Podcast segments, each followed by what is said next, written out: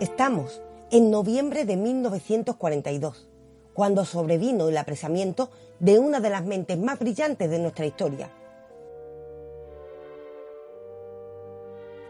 Un genio es separado de toda su familia y todos serán llevados al cautiverio, un cautiverio que en el caso de él durará dos años y medio. Tenía como número de matrícula 119.104. Estaba privado de toda identidad y conocería los horrores de lugares como Auschwitz. Sus padres, su esposa y su hermano morirían y este acontecimiento maduró plenamente las convicciones filosóficas y psicológicas que había ido conquistando a lo largo de una vida intelectual muy activa, una vida en la que se había codeado con grandes mentes como Freud. Después de aquella catástrofe humana, había llegado el momento de verificar por sí mismo la validez de su tesis principal.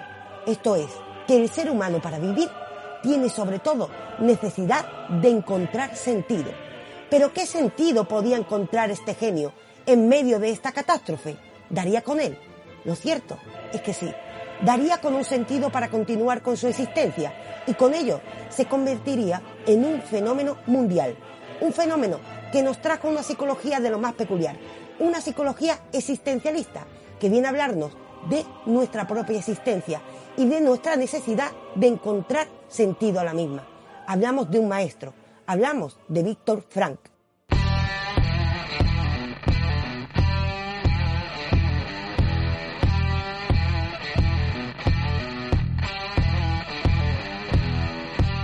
En su opinión, ¿por qué cree que Truman nunca ha pensado plantearse la naturaleza del mundo en el que vive hasta ahora? Aceptamos la realidad del mundo tal y como nos la presentan, así de sencillo. ¿De qué modo definirías real? Es auténtico, todo es real. Aquí nada es falso, solo está controlado. Hay que escoger entre la comodidad, sí, y la verdad.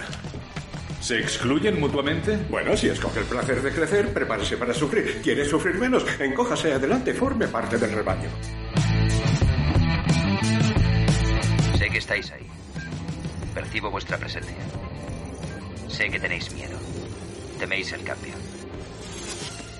Yo no conozco el futuro. No he venido para deciros cómo acabará todo esto. Al contrario, he venido a deciros cómo va a comenzar.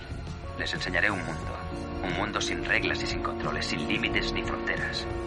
Un mundo donde cualquier cosa sea posible. Lo que hagamos después es una decisión que dejo en vuestras manos.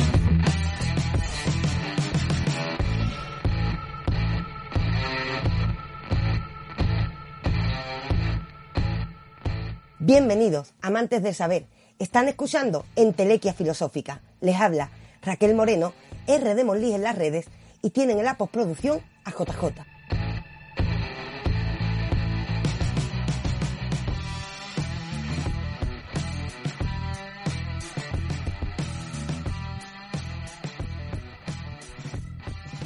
Para quien tiene un porqué, nada es insoportable. Eso nos decía Nietzsche en el ocaso de los ídolos. Y precisamente esta frase resume perfectamente el pensamiento que vamos a traer hoy. Hoy hablamos, por fin, porque muchos de ustedes nos lo han pedido desde hace tiempo, de Víctor Frank. Víctor Frank desarrolló en su obra En busca del sentido, la obra en la que nos vamos a centrar hoy, ideas que en los tiempos que corren precisamente puede que sigan de tremendo actualidad. Hemos vivido un periodo, y todavía estamos inmersos en ello, de confinamiento bastante peculiar. Ahora estamos hablando de volver a la normalidad. Habría que preguntarse incluso qué es la normalidad. Pero lo cierto es que nos cuesta poco a poco, muchos de ustedes nos han escrito a este respecto, recuperar algunos hábitos actuales. Hemos tenido, y bueno, seguimos teniendo una crisis sanitaria, una peculiar etapa de aislamiento. Y de repente puede que muchos de nosotros nos encontremos perdidos. ¿Cómo encontrar la rutina? Quizás también en este tiempo nos hemos preguntado por nuestra propia vida, nos hemos preguntado si nos gusta, si queremos cambiar algo. Nos enfrentamos, en definitiva, a un periodo de inquietud, un periodo en el que buscamos qué? Sentido a lo que nos ha ocurrido y sentido a lo que queremos hacer a partir de ahora. Parece que el ser humano, como diría Víctor Frank, siempre anda en busca de sentido. Esto es lo que vamos a desarrollar hoy y vamos a hablar de la importancia precisamente de intentar encontrar sentido a lo que vamos hacemos, a lo que vamos haciendo o lo que queremos hacer, porque si no, precisamente esto crea una angustia vital que nos va llevando, eh, bueno, en círculo a la parálisis. Es decir, normalmente, ahora que nos enfrentamos a poder volver salir a la calle, que nos preguntamos por qué hacer lo que tenemos que hacer. Esto es ir en busca del sentido. Y precisamente esto es lo que decía Víctor Frank, que era la mayor característica del ser humano. Vamos a ver hasta dónde desarrolla esta idea y cómo nos puede ayudar en la actualidad el pensamiento de este psicólogo. Víctor Frank, al igual que nosotros, pero en mayor medida, por supuesto, también conocía bien esa sensación de pérdida, esa sensación de por qué he hecho lo que he hecho hasta ahora, por qué no hice lo que quería o cómo enfrentarme al futuro después de ver, bueno, en este periodo de parón, la reflexión de qué quiero hacer con mi vida, cómo provocar cambios, es decir, esa sensación de angustia vital que es enfrentarnos precisamente a nuestra propia existencia y querer dirigir la misma. Esto es esa angustia vital, el tener que decidir ante nuestras vidas, como decía Sartre, del que tienen también un podcast, esto produce cierta ansia en el ser humano porque busca sentido tanto a lo que hizo como a lo que quiere hacer ahora. Y como decía, nosotros nos enfrentamos en este momento a una sensación singular a este respecto, pero Víctor Frank conocía bastante bien esta sensación porque a él le tocó vivir una de las épocas más duras de la historia. Como hemos dicho en la entradilla, él vivió eh, en sus propias carnes el sufrimiento eh, que sufrieron los cautivos por los nazis en la Segunda Guerra Mundial. Y desde su experiencia y también desde sus conocimientos en psicología, propuso eh, una forma de ver la vida realmente y también una terapia, hablaremos de ello, de la logoterapia, para ayudarnos precisamente ante la angustia vital que provoca a veces nuestra incapacidad de tomar decisiones o nuestro desconocimiento a la hora de saber cuál es el sentido de nuestras acciones y también de las que queremos llevar a cabo en un futuro.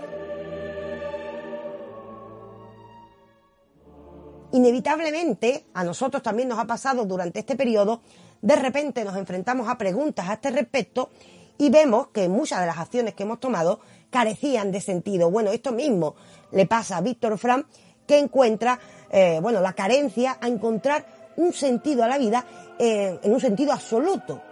Es decir, no podemos decir cuál es el sentido de la vida y que la respuesta sirva para todos. Él, por su parte, decía que el ser humano necesita encontrar sentido y por eso tiene esa angustia vital, pero nunca puede dar con un sentido determinado para todos, sino que debe buscar su sentido.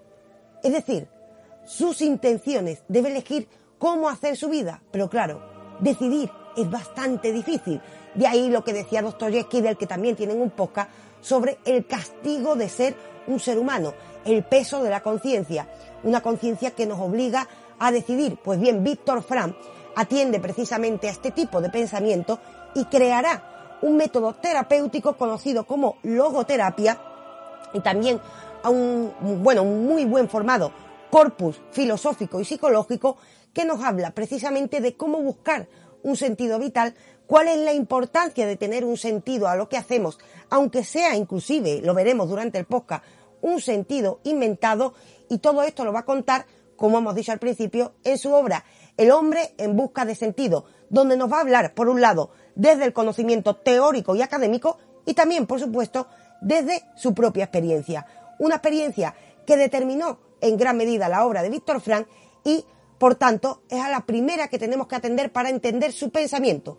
Vamos a hacer un repaso, por tanto, por la vida de este genio para ver cómo poco a poco germinó en un pensamiento de lo más singular y a partir de ello vamos a ver precisamente qué nos dice en esa obra, en busca del sentido, y a ver si la misma nos puede ayudar para intentar ser valientes, adueñarnos de nuestra existencia, como decía Sartre, e intentar ir en busca precisamente de nuestro sentido particular, a pesar de que la vida, como diría Camus, es prácticamente un sinsentido en un ámbito abstracto. No obstante, podemos enfrentarnos y decidir ante la misma si atendemos a la obra de Víctor Frank. Claro que lo primero que procede es preguntarnos, ¿quién es este genio?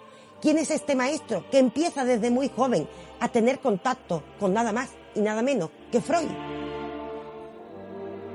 Víctor Frank, psicólogo, neurólogo, psiquiatra, filósofo austríaco, fundador de la logoterapia y el análisis existencial, nació en Viena un 26 de marzo de 1905. Su padre era judío y empleado del imperio en el Ministerio de Educación. Estaba una familia bien posicionada. De hecho, el padre alcanzará en este puesto el grado de director. Su madre, por otra parte, pertenecía a una familia patricia que desde antiguo se había establecido en Praga, pero que habían mantenido contacto frecuente con ambientes culturales vieneses. Como vemos desde el principio, Víctor Frank, al parecer, nace en un buen ambiente que fomenta precisamente la posibilidad de investigar sobre sus inquietudes intelectuales.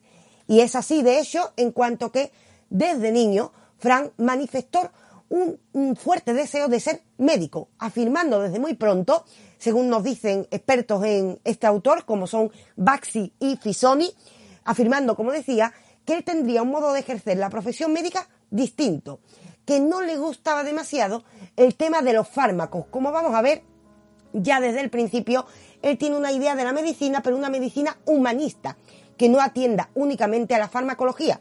Y de ahí que no sea extraño que pronto se vaya interesando precisamente por aquella medicina que atiende a nuestro ámbito existencial como es la psicología. A la familia le iba bastante bien, estaban bien posicionados, pero vive una época convulsa. Con la Primera Guerra Mundial y el hundimiento del imperio, la familia Frank sufriría una grave crisis económica. Después de Víctor también había nacido otro hermano y una hermana. Los tres niños, de hecho, tuvieron que mendigar pan y quizás, cuentan algunos biógrafos, tuvieron que robar calabazas por algunos campos. Las dificultades, por tanto, en esta familia patricia pronto se hicieron presentes y acompañarían a Frank desde el principio de su vida. Como hemos dicho, desde el principio le interesa la medicina, pero una medicina humanista. Así es que desde la adolescencia, Frank también empezaría a interesarse por las ciencias naturales y las concepciones filosóficas que para él definían en mayor medida cómo teníamos que afrontar la vida. Vemos un ser humano, por tanto, que se interesa por el ámbito científico, pero también el humanismo. ¿Qué iba a salir de aquí? Pues una mezcla precisamente entre ciencia médica y filosofía, entre psicología y filosofía existencialista que nos va a dar un pensamiento de lo más peculiar. A este respecto hay que decir que constantemente la vida de Frank influirá en su pensamiento y muy joven le ocurre un hecho que le acompañará y recordará durante toda su vida. Es el hecho de una muerte de un compañero de instituto donde él estudiaba que se había suicidado con un libro de Nietzsche entre las manos, con lo cual empieza a interesarse por este, por este autor precisamente, un autor que en el ocaso de los ídolos decía, para quien tiene un porqué, nada es insoportable. Esta frase le marcará, le marca en primer lugar por ese compañero que se ha suicidado con este libro de Nietzsche en las manos, eh, entonces empieza a leerlo, y por otra parte porque ve Nietzsche algunos pensamientos que él ya iba teniendo, como que el ser humano era algo más que materia. No se podía estudiar y ayudar solo al ser humano en un sentido médico acudiendo a la química, a la física, sino que el ser humano era algo más. Eh, las dudas que surgen precisamente de esta lectura las responde Nietzsche y poco a poco vamos a ver a un pensador que se va a ir germinando de muy pronto y que se va a caracterizar por un espíritu científico al mismo tiempo que un marcado humanismo. Así es que pronto, por, aquellos años, Frank empieza a interesarse por los cursos de psicología experimental del instituto, donde cursa segundo grado.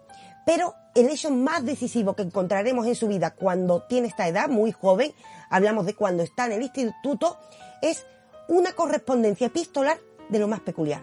Una correspondencia por carta que va a mantener con nada más y nada menos que Sigmund Freud. Como saben ustedes, Freud, del que hemos hablado en uno de nuestros directos que tienen disponible en nuestro canal de YouTube, es el padre del psicoanálisis y casualmente había frecuentado el Instituto de Fram porque en aquella época se había formado tal escándalo con el pensamiento freudiano que ya era conocido en gran medida y era un auténtico, bueno, una auténtica sensación tenerlo. La cuestión es que había frecuentado Sigmund Freud durante una época aquel instituto, dando algunas charlas y, claro, eh, Frank, que era interesado en la mente humana y era interesado ya en estas cuestiones, eh, bueno, pues como cualquier joven atrevido, tiene un impulso, ese que caracteriza a los adolescentes, y decide escribirle al maestro. Claro, esto aparentemente es una locura. ¿Por qué iba a contestar Freud?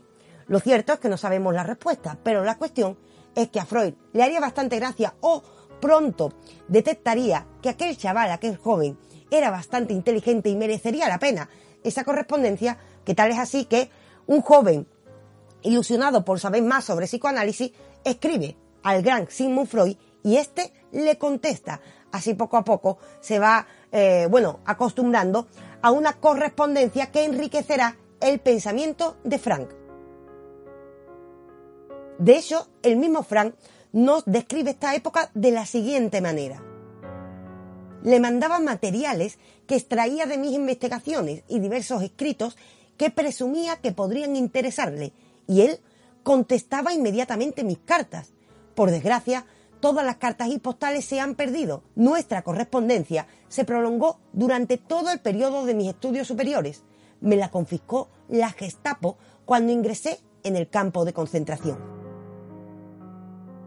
Como podemos imaginar, esta correspondencia fue tremendamente enriquecedora para el joven Frank, al mismo tiempo que muy motivadora. Así que inmediatamente cuando termina el instituto ingresará finalmente en la Escuela de Medicina de la Universidad de Viena.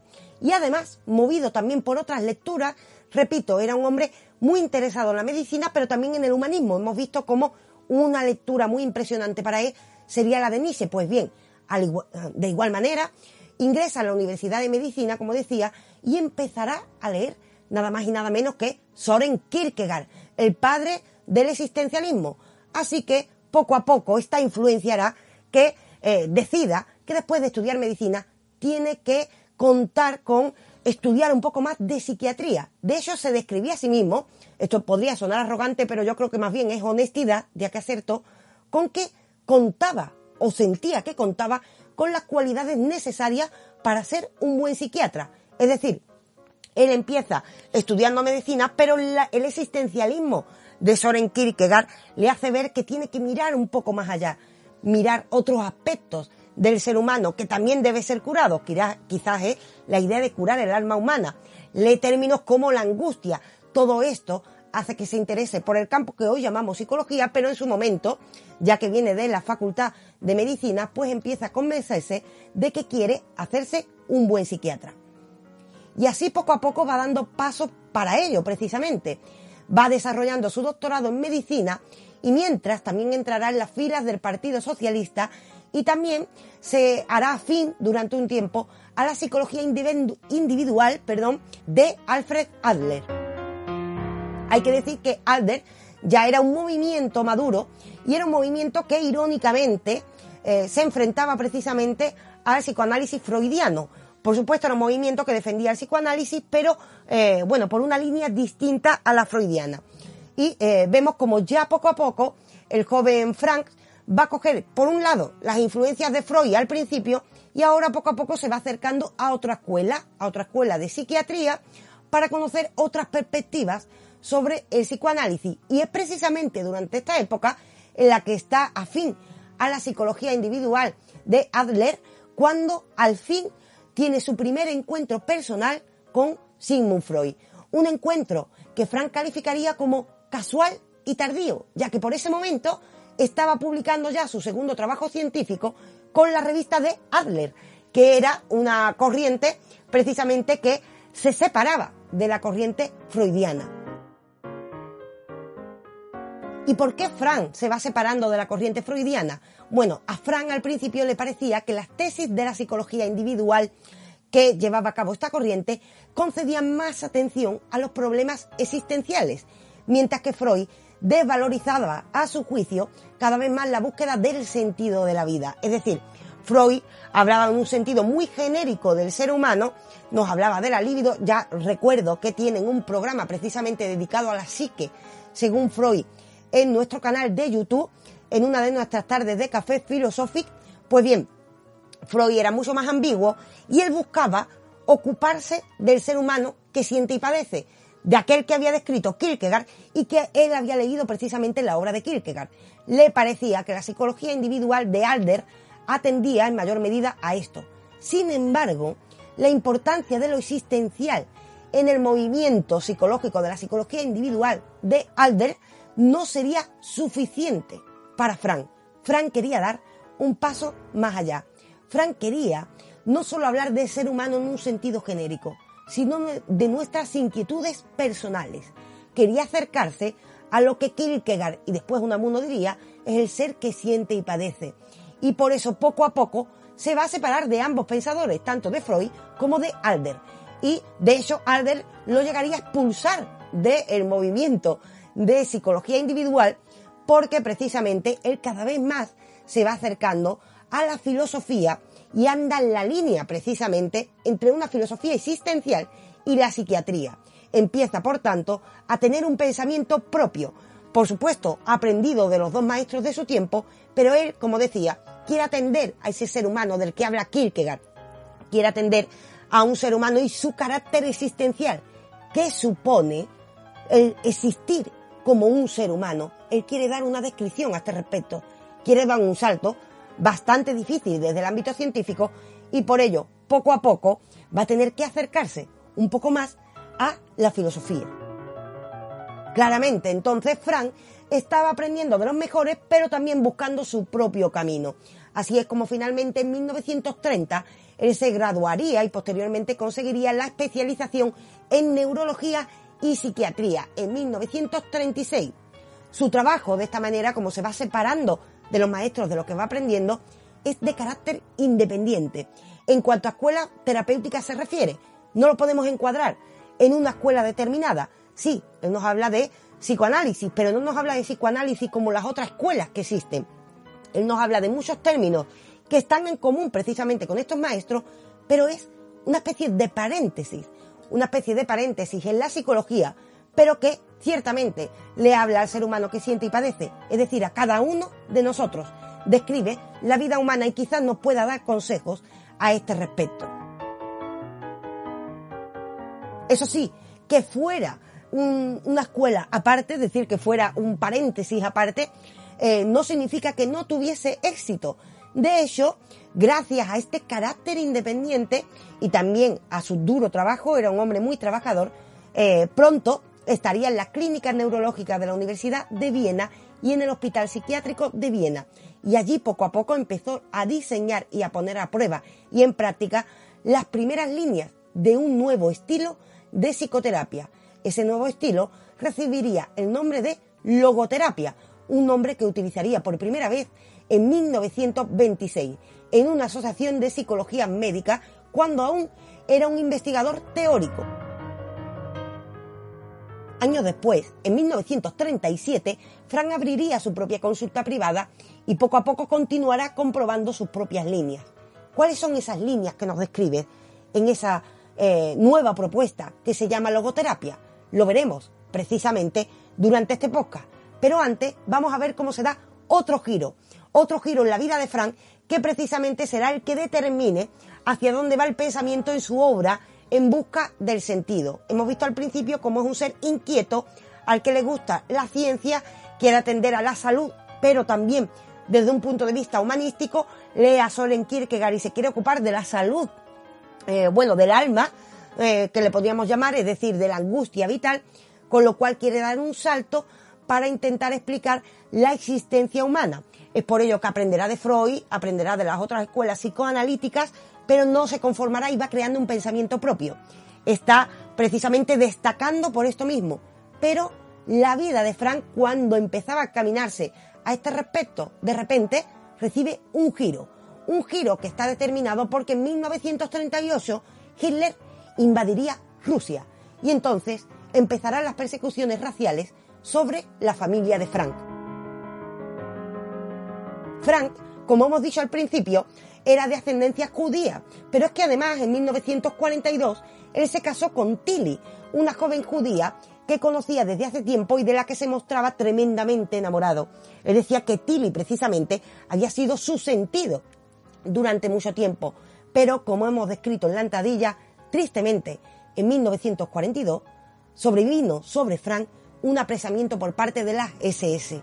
Hay que decir que este apresamiento va a toda la familia de Frank, incluida su esposa, pero solo su hermana se salvará por haber obtenido el visado para ir a Australia.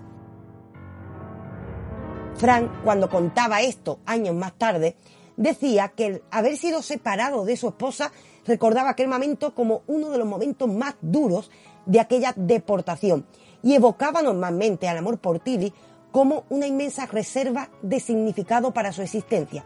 Él continuaba y encontraba sentido a su vida porque a pesar de todo amaba. Aún así, no acabaría aquí las dificultades para Víctor Frank.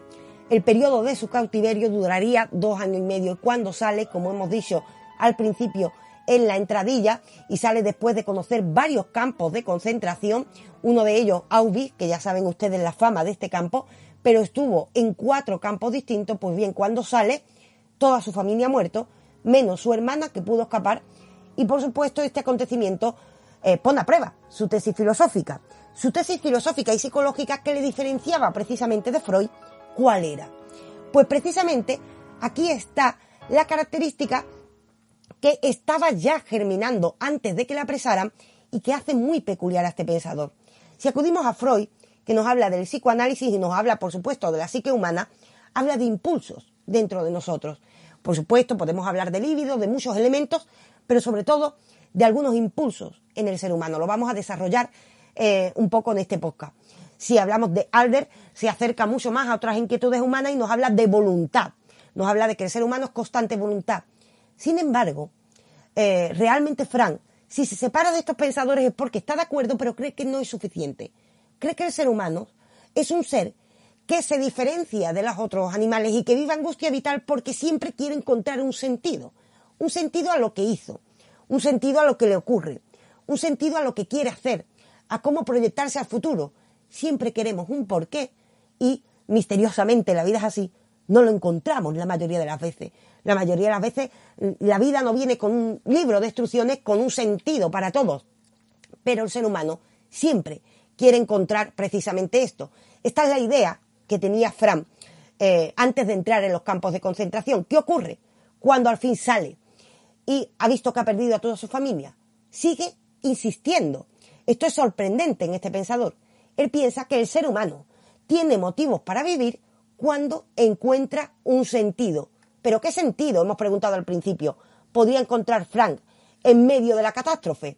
Recordemos la frase de Nietzsche que del ocaso de los ídolos, que tanto le había impresionado porque la había encontrado precisamente en una obra que, eh, con la que se suicidó uno de sus amigos de instituto. Esa frase que dice, para el que tiene un porqué, nada es insoportable. Es decir, cuando tú tienes un porqué, un motivo, siempre puedes continuar a pesar del dolor. Esta es la idea precisamente que esconde la psicología de Frank y él cree precisamente que el ser humano tiene angustias vitales y ya veremos hasta dónde llega esto precisamente porque necesita un porqué que le ayuda a continuar. Ahora bien, él ha estado en medio de la catástrofe. ¿Qué porqué tiene para continuar precisamente Frank? Pues Frank es un ejemplo a este respecto, mantiene su pensamiento y lo ejemplificará en su propia vida. Y de ahí que después de salir precisamente de este campo de concentración, siga hablando de su pensamiento y con ello se convierta en un fenómeno mundial. Frank tenía la firme convicción de que una persona permanece siempre y en cualquier circunstancia responsable de su vida, es decir, siempre hay una parte de elección de cómo nos podemos afrontar a nuestra vida. Y así, precisamente, con esta idea constante en su cabeza, afrontó, según nos dice él mismo, la tiranía absurda de los campos de exterminio. Es decir, intentaba dar día a día un sentido, incluso en aquella existencia imposible. Hay que ser muy valiente, hay que decir para esto.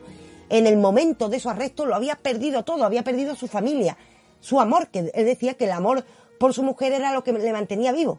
Ahora, ¿qué?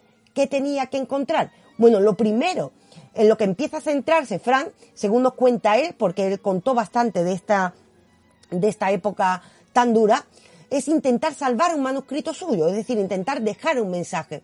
Pero eh, después de la expulsión de la asociación de Albert, no había podido publicar nada y todo lo que había quedado escrito se había perdido también, desgraciadamente, cuando fue precisamente arrestado. Ahora bien, no le quedan obras, no le queda el amor. ¿Qué le queda? Inventar con ello un sentido para soportar aquel horror. Él dice que el ser humano, para sobrevivir, necesita precisamente esto. Necesita encontrar un porqué para continuar. Y eso es lo que resume, como hemos dicho, el pensamiento de Frank. Y en eso precisamente va a insistir en medio del horror. Va a insistir con esto en medio de un horror doblado, porque no solo está en los campos de concentración, sino que, como anécdota les digo, que también en 1945 se va a tener que enfrentar a el tifus, que se añade como otra de las amenazas de muerte que acosaban a los arrestados, y Frank también lo sufriría, es decir, eh, repugnancia a la comida, el maltrato de aquella época, el ser reducido a un número, fortísimos delirios, el tifus. A pesar de todo, encuentra un porqué para continuar, sigue insistiéndonos en esto. Él llega a decir, incluso si acudimos a la obra de Fran y a su biografía, llega a describir cómo en ciertos momentos solo ver una caída de sol le recordaba la posible belleza del mundo y ya un motivo para continuar. Es posible que insistamos tanto, es posible encontrar sentido y orientar nuestras vidas a pesar del dolor. Fran nos dice que sí, pero ¿cómo lo consigue? Eh, ¿Cuál es su método? Pues de esto precisamente es de lo que nos toca hablar. Fran era psicólogo y no solo iba a hablar en sentido abstracto de que podemos encontrar luz en medio de la oscuridad. No se trata de un mensaje tan abstracto como en algunas obras de autoayuda, sino que hablamos de un psicólogo y nos va a traer un método analítico precisamente que, según él, nos puede ayudar a qué? A encontrar precisamente pequeñas motivaciones que son, que responden precisamente a nuestra pregunta por el sentido, que vayan moviendo nuestra acción. Y con ello, que nos ayude a continuar a pesar de las dificultades y de la sensación constante de angustia que tiene el ser humano porque precisamente es consciente de su existencia, pero no sabe para qué. Para evitar estos ataques, yo y muchos otros intentábamos permanecer despiertos la mayor parte de la noche. Durante horas redactaba discursos mentalmente. En un momento dado empecé a reconstruir el manuscrito que había perdido en la cámara de desinfección de Auschwitz y en taquigrafía garabateé las palabras claves de los trozos de papel diminuto. Como vemos, durante su época de encierro, este fragmento que les acabo de leer pertenece a la obra El hombre en busca del sentido. Es decir, Fran nos va a hablar de cómo buscar sentido, pero desde su propia experiencia a este respecto. Nos habla de cómo va encontrando precisamente una pequeña motivación esa pequeña motivación de recuperar su obra y dejar un mensaje. Ya tiene algo que hacer precisamente para mañana. Esta es su forma de enfocar nuestra existencia. Pero Fran avanza, avanza mucho más y nos puede decir mucho más precisamente a este respecto para poder desarrollar la propuesta que nos trae. Una propuesta que sea aplicable para cada uno de nosotros, la logoterapia. Para ello, por supuesto, tuvo que salir de este infierno. Él le llamaba a este infierno a esta etapa de su vida el experimentum crucis y eh, bueno, así le llamó porque le parecía una crucifixión muy larga de dos años. Como decía, terminará esta etapa el 27 de abril de 1945, cuando ya cuenta con 40 años de edad. Le toca entonces incorporarse a la vida normal. Al principio, por supuesto, no es fácil. Decide volver y quedarse en Viena, donde posteriormente va a ser nombrado como jefe del Departamento de Neurología del Policlínico Bienet. Pero este cargo precisamente se lo dieron por precisamente traernos una de sus primeras obras, un manuscrito que nos trae en 1946 de enorme éxito en su momento, en el que habla precisamente de su experiencia en el barracón del campo de concentración. Una obra que en su primera edición se acabó en tres días y la segunda en tres meses, un verdadero fenómeno mundial. Así poco a poco vamos a ver cómo a partir de aquí Víctor Frank empieza a hablarnos de psicología, de la mente humana, pero también no solo desde un conocimiento teórico que había adquirido antes de entrar en los campos de concentración, sino desde un conocimiento personal de lo que es el propio dolor de la propia existencia.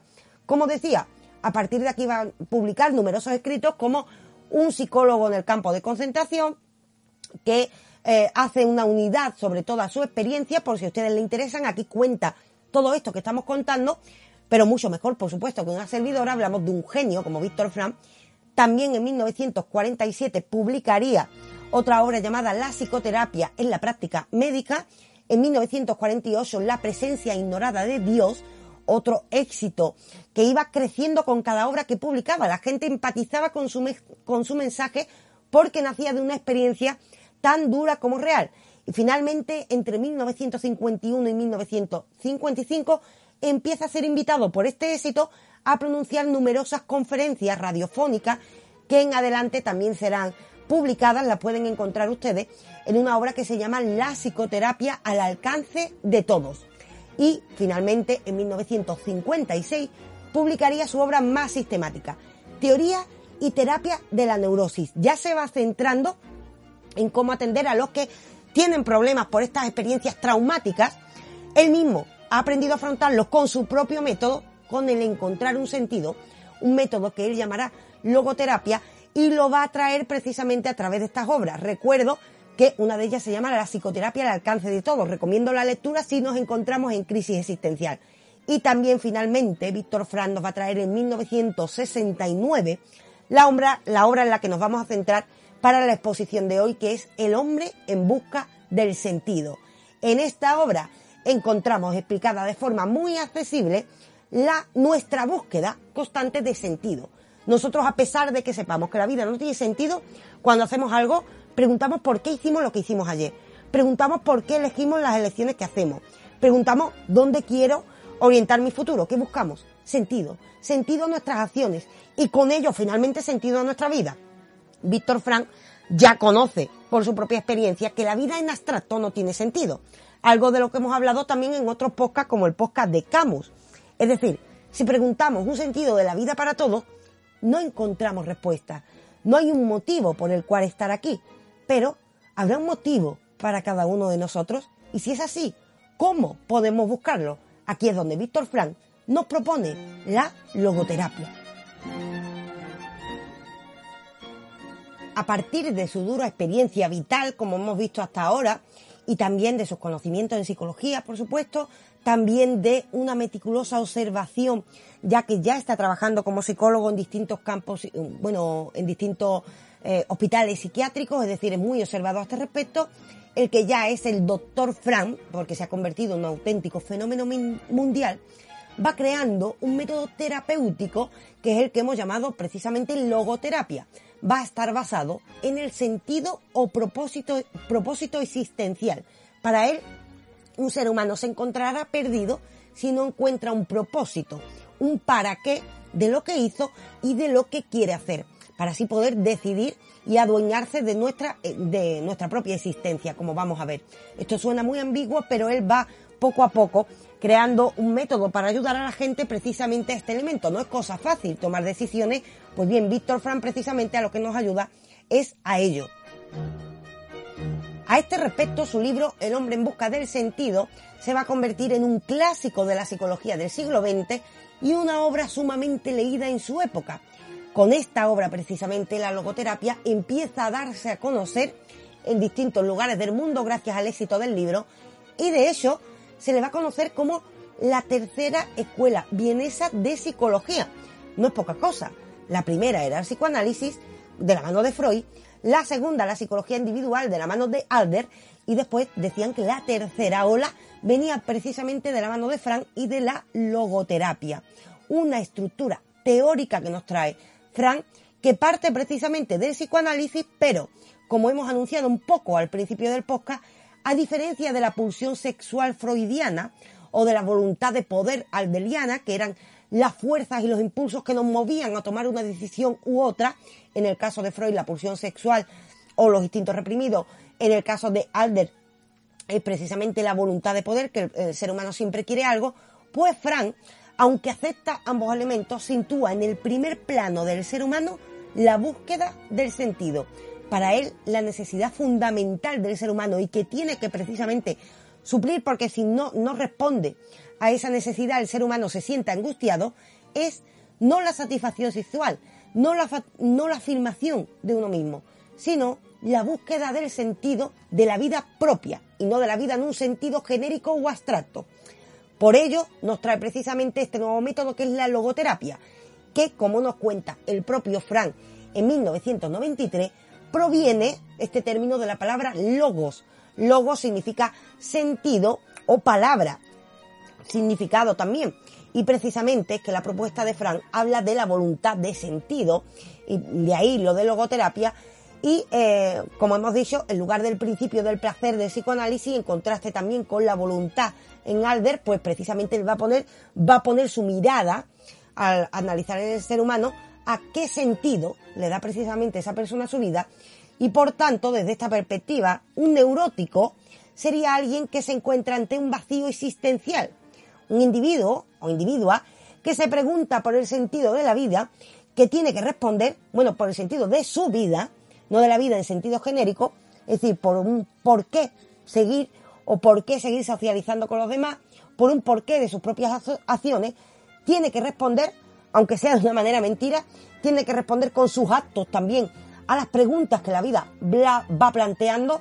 De la misma manera, tiene que asumir la responsabilidad de su existencia y de sus actos, pero a pesar de esto no encuentra manera y de ahí, cuando no encontramos respuesta a ninguno de estos elementos, no encontramos ni cómo reaccionar a la vida, ni qué, por qué responderle a la misma, precisamente llega la neurosis. Desde esta perspectiva podemos considerar a la logoterapia como parte del movimiento de la psicología existencial. Eh, ya hablamos también en una de las tardes de Café Filosófico de este tipo de psicología existencial. Eh, de la mano de Jung, tienen una tarde precisamente dedicada a este. También eh, hemos dedicado un podcast extra dedicado a este evento. Hay que decir que los podcasts extra les agradecemos mucho a los que colaboran en ellos son una recompensa a las personas que colaboran en la opción de mecenazgo, que es la, opción que nos ayuda precisamente a mantener nuestra plataforma viva y también intentar invertir en la mejora de la misma. El mecenazgo, por, por supuesto, se acepta cualquier colaboración, no existe ayuda pequeña, agradecemos mucho a los que lo hacen y en recompensa, como decía, tienen dos podcast extra para eh, responder a las dudas o también, en este caso, pues bueno, surgió en YouTube hablar de esta psicología existencial y tienen un podcast extra a este respecto. También decir, en YouTube también tienen podcast extra sobre Kierkegaard y la angustia vital, muy afín precisamente a esto. Como habíamos dicho y retomamos así a Fran, Fran se interesa por la psiquiatría, pero también por las ideas de Kierkegaard, por la de Nietzsche, es decir, por el existencialismo. Así que esta propuesta que nos trae está inspirada precisamente en la filosofía existencial, en cuanto que se concentra en el ser humano como un ser, y aquí llega una de las primeras características de cómo nos describe, individual, un ser que es un ser en el mundo, es decir, al que no le vale una respuesta genérica para todos. Nosotros somos un ser con nuestro propio mundo, con nuestra propia realidad, con nuestras propias angustias, un ser individual, un ser, como diría Kierkegaard y también Unamuno, que siente y padece. Y a ese ser que siente y padece individual es al que tiene que intentar responder el psicólogo y con ello, precisamente, es por esto por lo que nos trae estas novedades. Es decir, eh, la explicación y comprensión del ser humano va a ir más allá precisamente de los campos de la física, de la química o de la neurofisiología. En realidad, lo que pretende Frank es explicar también esa parte intangible del ser humano que es su sufrimiento o que es la causa de su sufrimiento, que es precisamente el ser un, el ser un ser consciente al mismo tiempo que un ser en el mundo y el creador de su propio mundo. Es decir, un ser que eh, tiene que elegir en su propia existencia, tiene que elegir constantemente y es consciente del peso a veces que trae una elección. Esto implica, por tanto, que si Frank quiere ocuparse de esto, nos va a traer una psicología abierta, holística, una visión múltiple, digamos, del ser humano, que atiende precisamente a la vida que se experimenta, la que hemos dicho que se siente y padece. Ahora bien, hemos dicho que nos trae la logoterapia porque va a hablar del sentido. El que, que el sentido, que es aquello que nos hace elegir A o B, es lo que nos determina y nos hace vivir una angustia vital o otra. Y cuando no encontramos sentido, llegamos a la neurosis. Pero bien, ¿cuál es tu propuesta terapéutica, Fran? ¿Cómo afrontamos precisamente esto? Él, como habíamos dicho al principio de este podcast, no era fin precisamente a la farmacología y por ello propone ayudarnos mediante la logoterapia, que es eh, una propuesta muy afín precisamente a la psicoterapia. La logoterapia de esta manera surge precisamente, hemos dicho que va a poner su eh, mirada en el sentido de nuestras acciones, pues bien, permite hacer frente a la neurosis, pero una neurosis que en psicología se conoce neurosis noógena, es decir, aquella neurosis que no nace de conflictos o de los impulsos o instintos o conflictos que nacen también a veces de la fisionomía, sino más bien a los conflictos morales, espirituales, existenciales, es decir, aquellos conflictos que a veces nos paralizan de qué camino elegir en nuestra vida, sobre todo después de un momento de reflexión o también de qué queremos apartar de nuestra vida. Precisamente este es la, eh, el ámbito existencial al que se refiere precisamente Fran y es del que se va a ocupar la logoterapia. Una logoterapia que nos ayuda precisamente a encontrar un sentido a la vida, pero ojo, eh, no estamos hablando de encontrar un sentido genérico que nos valga para todo. En realidad, eh, Fran es bastante consciente de que nuestra existencia, la existencia humana, se parece más a aquel Sísifo de Camus. Es decir, eh, recordemos aquel mito de Sísifo en el que la existencia de Sísifo no tiene ningún sentido y nosotros somos muy parecidos a él. Sísifo es un ser del que les hablo también en YouTube, por supuesto. También tienen unos artículos en la web sobre Sísifo, por si lo quieren, www.entelequiaphilosophic.com. E igualmente tienen un podcast también dedicado aquí al absurdo de la existencia. Según Camus, pues bien, según Camus, no hay sentido a la vida. Nosotros somos como un Sísifo que normalmente estamos repitiendo cosas, pero, pero, Sísifo es un ser mitológico encargado de subir siempre una piedra a una montaña, después se suelta la piedra, la piedra cae abajo y tiene que volver a por ahí, a por ella. Esa es nuestra vida, constantemente, sufrimiento. Pero tiene un instante, decía Camus, en el que está encima de la montaña y sabe que el paisaje está ahí. Y ese instante es lo que le da un motivo precisamente para continuar y no le da sentido a la vida en un sentido genérico, pero sí quizás a la vida de Sísifo en un sentido individual. A esto es a lo que se refiere Víctor Frank. Es decir, lo que pretende la logoterapia no es dar un sentido de la existencia de manera absoluta, sino hacernos conscientes de el legos oculto de nuestra existencia mediante un proceso analítico difiere a este respecto del psicoanálisis en cuanto que considera al ser humano como un, ser cuyo principal interés consiste en cumplir eh, un propósito, un sentido, realizar sus principios morales y no en la mera gratificación y satisfacción de sus impulsos o instintos. Es decir, lo que difiere del psicoanálisis es el motivo por el cual el ser humano intenta hacer esto. ¿Qué tiene que encontrar el ser humano? Un legos oculto frente a la falta de sentido abstracto de la vida, cada uno puede encontrar en ella su propia misión que cumplir. Cada uno, debe, cada uno debe llevar a cabo un cometido concreto. Es decir, la vida carece de sentido, desde una perspectiva genérica y abstracta, de acuerdo.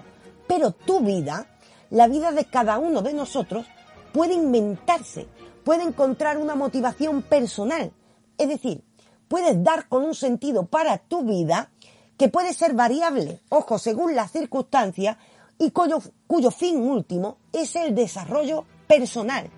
Es decir, Fran no viene a traernos un sentido metafísico para todos, sino a intentar ser valientes para perseguir el nuestro, perseguir quizás nuestra vocación, orientar nuestra vida, preguntarnos precisamente mediante un eh, proceso analítico qué queremos hacer y después tener la valentía de elegir el camino que nos lleva precisamente a ese objetivo. Por ello, en la obra El hombre en busca de sentido, Frank nos dice lo siguiente. A cada hombre se le pregunta por la vida y únicamente puede resolver a la vida respondiendo por su propia vida. Solo siendo responsable puede contestar a la vida. De modo que la logoterapia considera que la esencia íntima de la existencia humana está en su capacidad de ser responsable. ¿Qué tiene que ver aquí la responsabilidad? Dirán muchos. Pues bien, es que realmente Víctor Franque, que cada uno de nosotros sabe de cierta manera y para ello crea un proceso analítico que quiere hacer, pero normalmente, bueno, tenemos los miedos, la logoterapia hay que decir que también supone una terapia para superar los miedos a veces, eh, con un método bastante peculiar. Les pongo como ejemplo, aunque el tema de las fobias lo podríamos tratar en otro podcast si ustedes lo desean. No me quiero ir del tema porque en este tema estamos mirando la base, que la base es encontrar sentido. Pero como ejemplo les digo que en el caso de la fobia, la logoterapia, si fuéramos una persona con miedo a hablar en público, eh, pues bien, nos dirían, cuando subas al escenario y tengas que hablar en público, eh, dilo, lo primero di, mira, me da miedo hablar en público.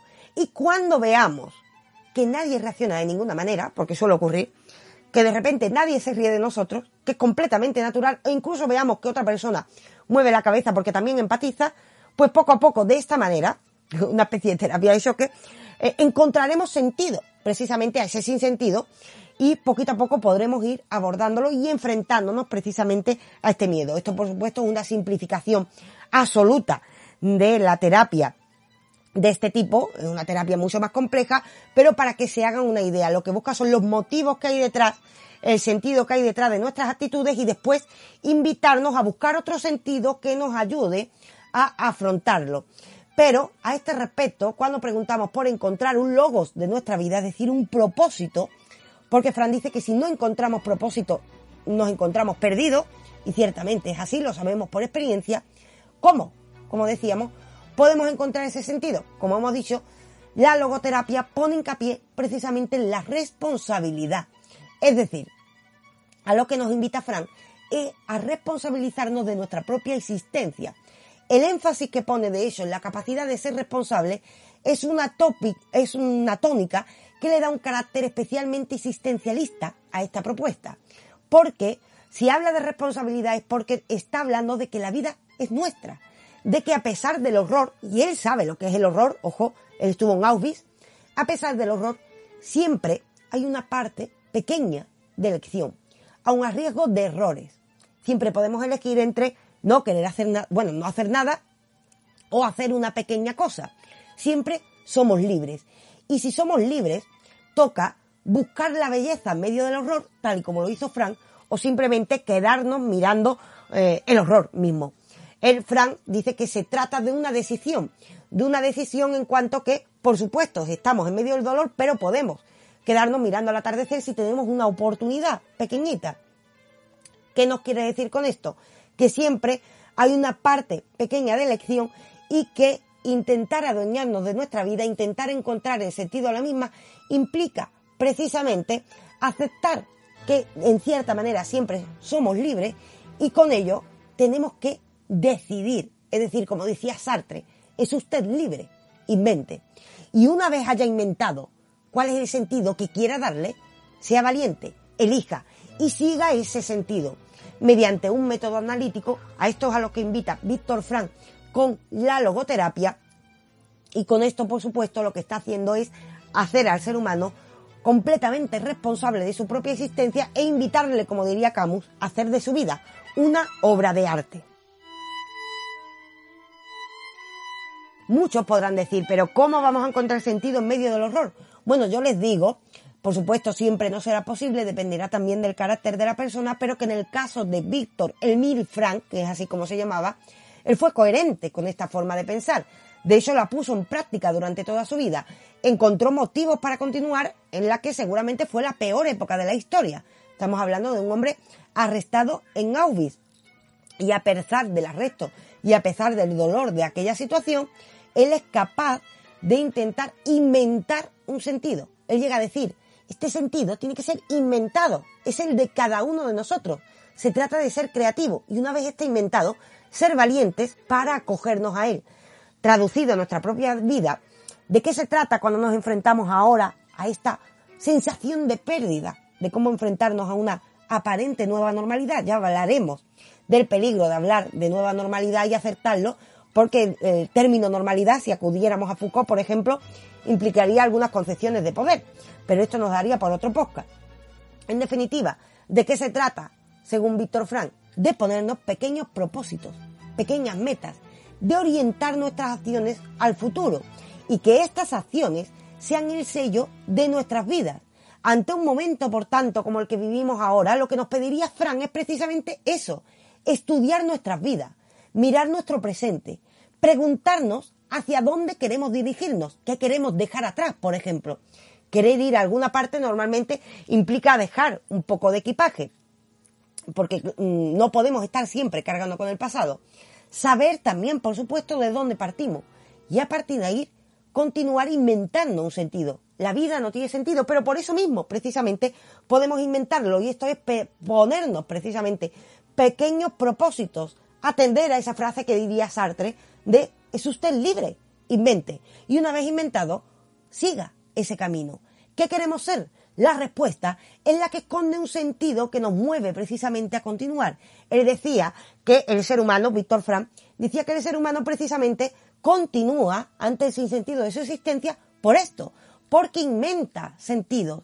Y, ojo, dar con un sentido, aunque sea inventado, y un sentido inventado puede ser algo mm, tan simple como una vocación, este es mi caso, por ejemplo, creo yo, yo tengo una vocación bastante clara, pues bien, tener una vocación, tener un propósito determinado, tener un sentido inventado que se ajusta a cuáles son nuestras aspiraciones vitales y tener el valor de perseguirlo, es lo que mm, lleva a la afirmación, según eh, Víctor Frank, de aquello que decía Nietzsche, para quien tiene un porqué, nada es insoportable. Es decir, será soportable el sinsentido y el horror que vive el mismo Víctor Frank porque tiene un porqué donde mirar y hacia el que caminar. Eso mismo es lo que nos pide Víctor Frank y por supuesto con ello también Nietzsche cuando nos dice esta frase, buscar pequeños propósitos, sabiendo que somos un ser orientado al futuro, pero que al mismo tiempo no lo tiene escrito, con lo cual puede inventarlo.